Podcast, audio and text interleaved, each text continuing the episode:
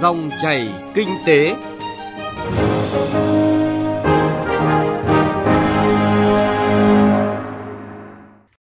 Biên tập viên Bảo Ngọc kính chào quý vị và các bạn. Cảm ơn quý vị và các bạn đang lắng nghe dòng chảy kinh tế thứ ba ngày 26 tháng 3 năm 2019. Trong 20 phút của chương trình, chúng tôi sẽ chuyển tới quý vị những nội dung chính sau.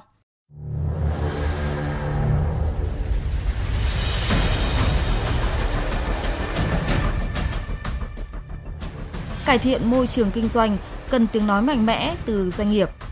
Phát triển năng lượng sạch hướng tới nền kinh tế ít carbon. Chuyên mục chuyện thị trường có phản ánh về người tiêu dùng Việt Nam thích mua sắm tại các cửa hàng tiện lợi, siêu thị mini.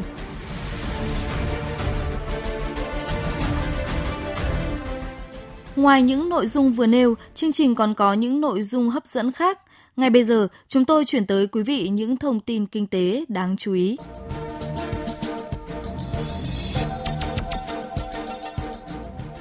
Nợ công tăng nhanh làm hạn chế các lựa chọn của chính phủ trong việc đưa nền kinh tế thoát khỏi vùng trũng suy giảm và tiến vào quỹ đạo tăng trưởng mới. Đây là nhận định được nhóm nghiên cứu của Trường Đại học Kinh tế Quốc dân đưa ra tại Hội thảo khoa học quốc gia Kinh tế Việt Nam năm 2018 và triển vọng năm 2019 với chủ đề hướng tới chính sách tài khóa bền vững và hỗ trợ tăng trưởng và công bố ấn phẩm đánh giá kinh tế Việt Nam thường niên 2018 tổ chức sáng qua. Tại hội thảo, các chuyên gia kinh tế cho rằng việc đánh giá một cách toàn diện thực trạng về chính sách tài khóa, từ đó đánh giá được tính bền vững tài khóa và không gian tài khóa trong giai đoạn mới của nền kinh tế, đồng thời phân tích tác động của chính sách tài khóa đến nền kinh tế là một việc làm hết sức cần thiết hiện nay. Kết quả kiểm toán hoạt động xây dựng và quản lý sử dụng vốn đầu tư dự án mở rộng khu bay cảng hàng không quốc tế Cát Bi Hải Phòng của kiểm toán nhà nước mới đây đã chỉ ra không ít sai phạm trong quá trình chỉ định thầu. Cụ thể, cơ quan kiểm toán phát hiện Ban Quản lý Dự án cầu Hải Phòng và Sở Kế hoạch và Đầu tư đã tham mưu cho Ủy ban Nhân dân thành phố ban hành quyết định chỉ định thầu 7 gói thầu với giá trị hơn 270 tỷ đồng cho các nhà thầu không có tên trong danh sách, đề nghị được trình lên Thủ tướng trước đó. Việc này chưa phù hợp với luật đấu thầu và các quy định liên quan. Nghị quyết về xóa nợ thuế đang được Bộ Tài chính đưa ra lấy ý kiến với dự kiến xóa hơn 27.700 tỷ đồng nợ thuế. Theo Bộ Tài chính, dù tổng nợ thuế trên tổng thu nội địa đã giảm mạnh, song nợ động thuế vẫn còn cao do nhóm nợ không có khả năng thu hồi được tính cộng dồn năm này qua năm khác. Theo thống kê sơ bộ của Tổng cục Hải quan, trong nửa đầu tháng 3 năm nay, có hơn 5.700 xe ô tô nguyên chiếc được nhập khẩu vào Việt Nam với giá trị lên tới hơn 117 triệu đô la Mỹ. Nếu tính tổng từ đầu năm đến nay, Việt Nam đã nhập khẩu hơn 31.500 xe với giá trị khoảng 691 triệu đô la. Còn hơn một tháng nữa mới đến ngày nghỉ lễ 30 tháng 4 và mùng 1 tháng 5, nhưng nhiều tour du lịch trong nước và nước ngoài gần như đã được đặt kín chỗ. Các doanh nghiệp lữ hành tập trung giới thiệu các tour với lịch trình từ 3 đến 5 ngày.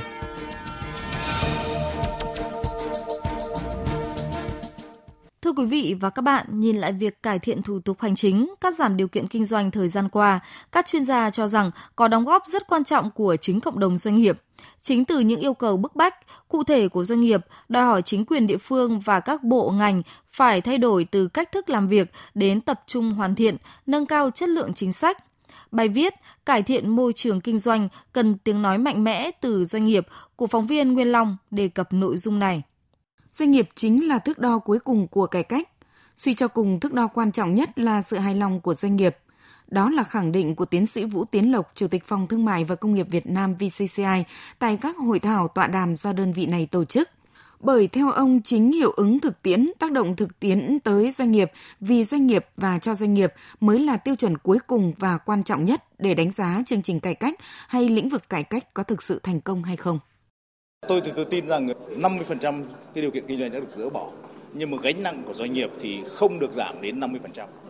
Bởi vì khá nhiều các cái điều kiện kinh doanh và thủ tục hành chính ấy, được đơn giản hóa lần này thì đôi khi là những cái sửa đổi có tính chất hình thức và không thực chất và cũng phải nói rằng ở đâu đó bên cạnh cái việc cắt giảm các cái điều kiện kinh doanh hay cái thủ tục hành chính kiểm tra chuyên ngành lại vẫn tiếp tục đẻ ra những cái thủ tục mới và cái điều đó lại tiếp tục tạo gánh nặng cho doanh nghiệp. Cho nên cái việc cắt giảm trong thời gian vừa qua, nó có một cái thiếu sót là nó không có một cái bộ tiêu chí, một cái thước đo để có thể cân đong đo đếm được cái việc cắt giảm. Ờ, và việc cắt giảm nó sẽ tùy thuộc vào cái sự giả xét của từng bộ ngành và ý chí của từng bộ ngành. Và cái điều này sẽ là không hợp lý bởi vì ờ, nó cần phải có một cái chuẩn mực chung.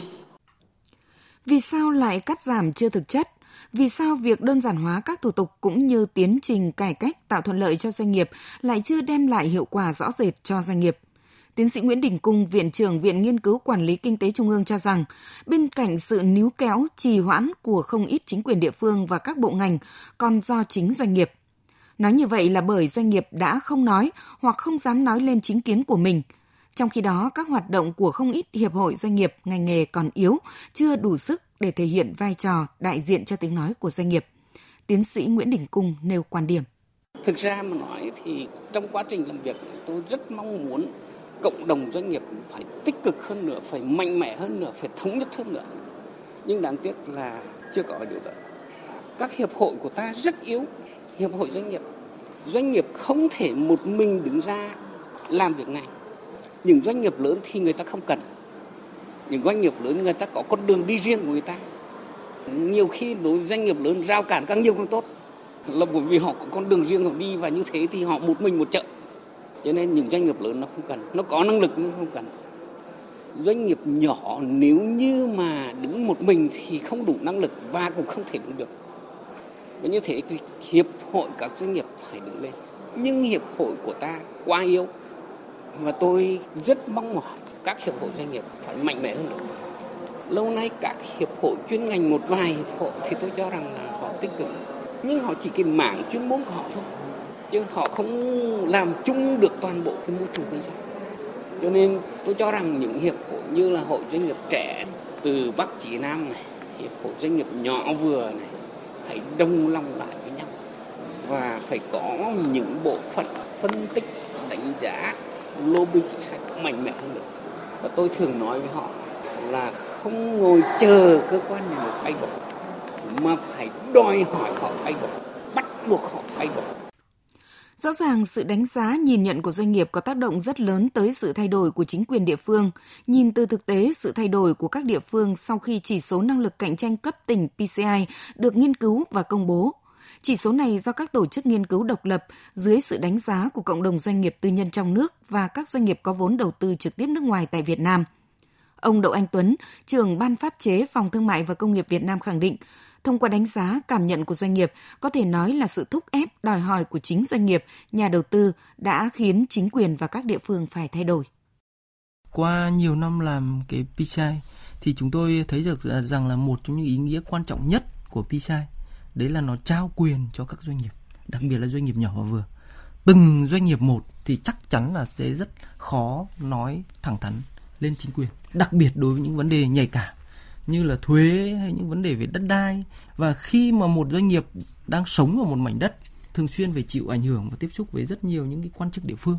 thì để cho họ nói một tiếng nói thẳng thắn một cách thực chất thì đấy là một cái điều rất là thách thức chính vì vậy mà điều tra PCI cũng là một cách thức để các doanh nghiệp nhỏ người ta nói lên tiếng nói của mình và đối với các cơ quan chính quyền địa phương thì họ có thêm một cái kênh thông tin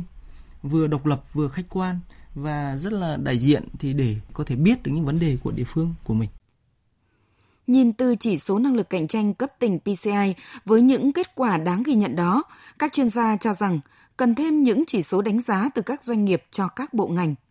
Trên thực tế, 5 năm trước, VCCI cũng đã có những nghiên cứu đánh giá bộ chỉ số đánh giá về việc ban hành và thực thi pháp luật của các bộ ngành, thông qua thăm dò ý kiến của các doanh nghiệp về chất lượng của việc ban hành các văn bản pháp luật trong từng ngành, từng lĩnh vực –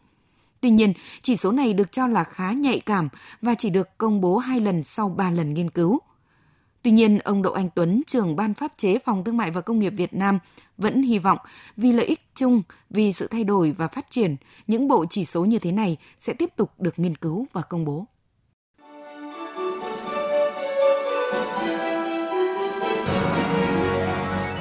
Dòng chảy kinh tế, dòng chảy cuộc sống.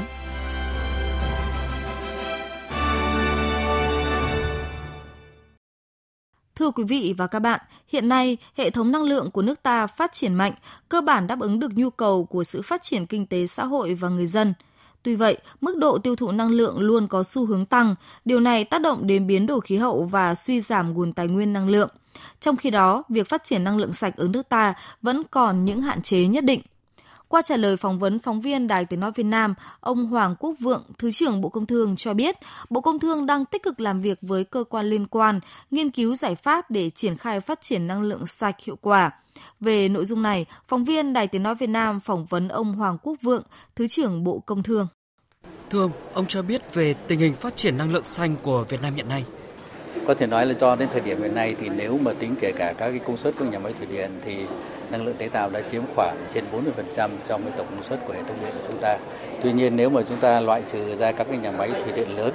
mà chỉ tính các cái nhà máy thủy điện nhỏ với cái quy mô công suất là dưới 30 MW rồi thì năng lượng gió, năng lượng mặt trời là cái năng lượng sạch là cái năng lượng tái tạo thì rõ ràng là cái tỷ trọng của năng lượng tái tạo trong hệ thống điện của chúng ta còn chưa đáng kể. Tuy nhiên thì với những cái cơ chế chính sách trong thời gian vừa qua chính phủ đã ban hành như là cơ chế chính sách khuyến khích phát triển điện gió, cơ chế khuyến khích phát triển điện mặt trời thì trong cái thời gian ngắn với những cái sự hấp dẫn của các cái cơ chế chính sách đó thì hiện nay rất nhiều các nhà đầu tư trong nước và ngoài nước đã quan tâm và thực tế là đang đầu tư vào rất nhiều các dự án điện gió, điện mặt trời của chúng ta. Cho đến thời điểm hiện nay trong cái hệ thống điện chúng ta với cái tổng công suất gần 50.000 MW thì chúng ta đã có khoảng 4.000 MW các dự án thủy điện nhỏ và dự kiến đến cuối năm nay thì chúng ta sẽ có khoảng 1.000 MW công suất các nhà máy điện mặt trời sẽ đưa vào vận hành và cũng khoảng hơn 1.000 MW điện gió sẽ được đưa vào vận hành vào cuối năm nay và tôi cho đấy là những cái kết quả rất là đáng khích lệ ờ, trong cái việc là phát triển năng lượng sạch, năng lượng tái tạo ở đất nước chúng ta. Vâng, nước ta là một quốc gia biển với tiềm năng về phát triển điện thủy triều, điện sóng biển như vậy, chính phủ sẽ có những kế hoạch như thế nào để phát triển các nguồn năng lượng xanh đó, thưa ông? À, thì năng lượng từ sóng biển đây là một cái dạng năng lượng rất là có tiềm năng. Tuy nhiên thì ờ, như chúng ta đã biết thì cái việc sử dụng năng lượng từ thủy triều, từ sóng biển thì không phải chỉ ở Việt Nam mà trên thế giới hiện nay cũng còn đang rất hạn chế.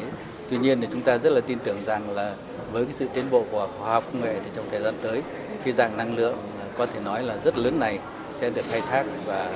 đưa vào phục vụ cho lợi ích của con người. Trong thời gian vừa qua thì chúng tôi cũng đã nhận được một số các cái đề xuất của các cái nhà à, đầu tư à, trong nước và quốc tế nhưng mà hầu hết các cái đề xuất này mới tập trung vào cái việc nghiên cứu cái khả năng áp dụng các cái công nghệ mới để khai thác năng lượng sóng, năng lượng thủy triều phục vụ cho cái việc phát điện. Tuy nhiên thì đây mới chỉ là cái bước đầu chứ còn những cái dự án đầu tư thực tế thì cho đến thời điểm hiện nay chúng ta vẫn chưa nhận được những cái đề xuất cụ thể của nhà đầu tư. Tuy nhiên thì tôi cho rằng là ờ, với cái sự tiến bộ của khoa học công nghệ trong thời gian tới thì đây cũng là một cái lĩnh vực, một cái dạng năng lượng có tiềm năng rất lớn mà chúng ta cần phải quan tâm nghiên cứu khai thác trong thời gian tới. Thưa ông, để hạn chế các tác động tới môi trường, kế hoạch phân bổ nguồn phát triển năng lượng xanh của nước ta còn tiếp tục phát triển nhiệt điện hay không? Hay sẽ tập trung vào phát triển năng lượng xanh?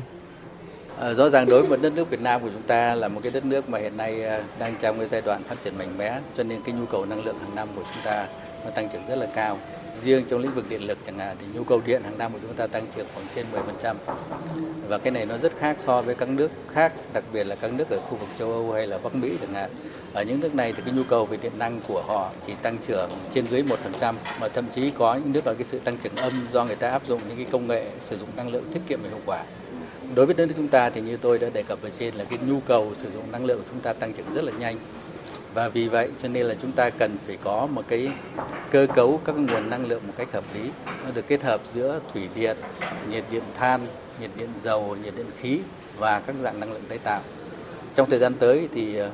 chủ trương của chính phủ chúng ta là phải đẩy nhanh, khai thác một cách hiệu quả các cái nguồn năng lượng sơ cấp mà chúng ta có. Mà đặc biệt là cái tiềm năng về năng lượng tái tạo mà cụ thể đây là điện gió và điện mặt trời tuy nhiên thì chúng ta vẫn phải phát triển ở mức độ hợp lý các cái dạng năng lượng truyền thống để làm sao chúng ta đảm bảo được an ninh cung năng lượng cho phát triển kinh tế hội của đất nước. Vâng, trân trọng cảm ơn ông. Quý vị và các bạn vừa nghe cuộc trao đổi giữa phóng viên Đài Tiếng Nói Việt Nam với ông Hoàng Quốc Vượng, Thứ trưởng Bộ Công Thương về nội dung phát triển năng lượng sạch hướng tới nền kinh tế ít carbon. Tiếp tục dòng chảy kinh tế hôm nay là thời lượng của chuyện thị trường.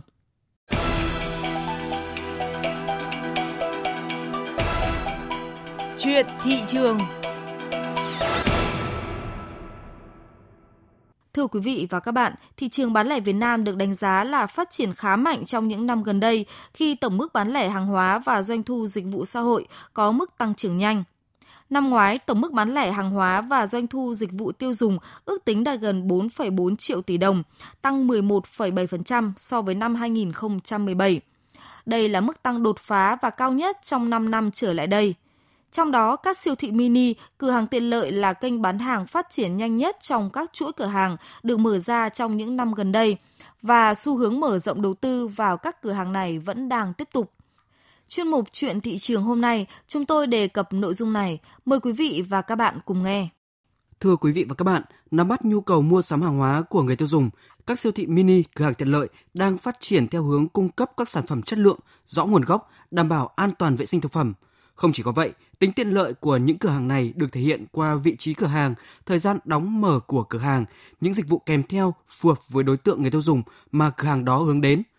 Các thương hiệu nội và ngoại đã rất quen thuộc với người tiêu dùng như là Vinmart Cộng, Family Mart, K Shop Go, 7-Eleven, vân vân. Đặc biệt cuối năm ngoái, hệ thống bán lẻ của tập đoàn Vingroup ghi dấu ấn kỷ lục khi đồng loạt trong cùng một ngày khai trương 117 cửa hàng tiện lợi. Sự kiện nâng tổng số Vinmart Cộng lên con số 1.700 cửa hàng. Và rất nhiều người tiêu dùng đã phản hồi tích cực với việc siêu thị, cửa hàng tiện lợi tăng trưởng mạnh tại Việt Nam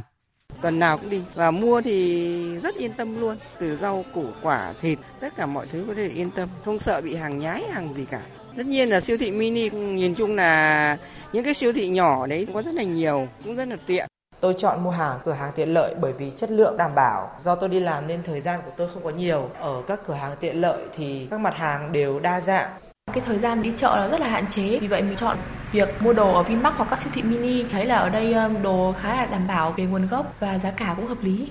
Theo báo cáo của công ty nghiên cứu thị trường Nelson về xu hướng mua hàng toàn cầu, người mua hàng đã giảm vào chợ truyền thống, thay vào đó họ đến các siêu thị mini, cửa hàng tiện lợi thường xuyên hơn. Bà Đặng Thúy Hà, giám đốc khu vực miền Bắc, công ty nghiên cứu thị trường Nelson Việt Nam cho biết. Cửa hàng tiện lợi nó mang lại cái sự tiện lợi cho người tiêu dùng. Tiện lợi đầu tiên đó là về mặt địa lý. Những cửa hàng này được bố trí rất là gần khu dân cư. Và cái tiện lợi đây thì nó không chỉ ở mặt địa lý, mà nó còn thể hiện ở những cái mặt hàng ở trong cửa hàng tiện lợi cũng rất là phong phú. Bởi vì là các nhà bán lẻ cũng đã biết rằng là đâu là sản phẩm mà cần thiết nhất và họ cũng đã cố gắng bố trí trong cửa tiệm của mình. Người tiêu dùng có thể đi tự lựa chọn những cái sản phẩm của mình trong cửa tiệm. Và sau đó thì cái hình thức thanh toán ở đây thì có thể không cần tiền mặt qua thẻ, người ta cũng có thể thanh toán được. Thì đấy là những cái lý do mà chúng ta thấy là cửa hàng tiện lợi ngày càng phát triển. Hiện nay nhiều doanh nghiệp đã đầu tư phát triển mô hình cửa hàng tiện lợi, siêu thị mini, khiến nguồn cung loại hình này tăng rất nhanh với những diện mạo và chiến lược bài bản hơn từ những thương hiệu quốc tế cũng như sự tham gia của các đơn vị nội địa. Bà Lê Việt Nga, Phó vụ trưởng vụ thị trường trong nước Bộ Công Thương cho rằng dư địa phát triển của thị trường còn rất lớn, cộng với thói quen tiêu dùng của người Việt đang có sự thay đổi. Bên cạnh đó, chính sách cho phép các doanh nghiệp FDI được mở cửa hàng bán lẻ dưới 500 m2 mà không phải thực hiện quy định về kiểm tra nhu cầu kinh tế cũng khiến các chuỗi cửa hàng tiện lợi ngày càng phát triển. Bộ Công Thương đang đi theo hướng là mở rộng để thu hút đầu tư kể cả vốn nước ngoài lẫn trong nước vào cái lĩnh vực này vì ờ, đây là một cái kênh mà chúng tôi nghĩ rằng nó sẽ có nhiều cái ưu việt uh, so với những cái phân phối khác tức là cái mật độ dân cư sẽ không bị tập trung và phù hợp với những cái khu đô thị mà nơi mà cần phải có những cái tiện ích về thương mại gắn liền với những cái khu dân cư đấy để tránh tắc đường khi mà phải đi chợ xa đi shopping xa và chợ thì cũng có những cái mặt yếu như là về ờ, môi trường đấy và cũng gặp khó khăn trong cái vấn đề nếu như là gửi xe ở chợ thì nó bất tiện. Thì đây là một cái mô hình mới mà chúng tôi nghĩ là mở rộng thông qua cái nghị định ờ, 09 của chính phủ năm ngoái mà do Bộ Công Thương cũng đã trình chính phủ ban hành ờ, năm 2018 thì trong đó coi cửa hàng tiện lợi và siêu thị mini mart dưới 500 m2 thu hút cả vốn đầu tư nước ngoài. Tiềm năng và tăng trưởng mạnh, nhưng kênh phân phối này cũng đang đứng trước sự cạnh tranh quyết liệt. Không phải đơn vị nào cũng đạt được kết quả như mong muốn. Một điều trở ngại cho việc mở rộng chuỗi cửa hàng tiện lợi siêu thị mini là vấn đề về mặt bằng. Hiện nay tìm được mặt bằng đáp ứng được các yêu cầu của mô hình cửa hàng tiện lợi là không dễ. Tuy vậy, dự kiến các chuỗi cửa hàng tiện lợi được khai trương sẽ tiếp tục gia tăng trong năm nay. Sự hiện diện của các cửa hàng này sẽ không dừng lại tại Hà Nội hay là thành phố Hồ Chí Minh mà sẽ còn ở nhiều tỉnh thành lớn khác trên cả nước. Thưa quý vị và các bạn, chuyên mục Chuyện thị trường cũng đã kết thúc dòng chảy kinh tế hôm nay. Chương trình do Bá Toàn, Nguyên Long và nhóm phóng viên kinh tế phối hợp thực hiện.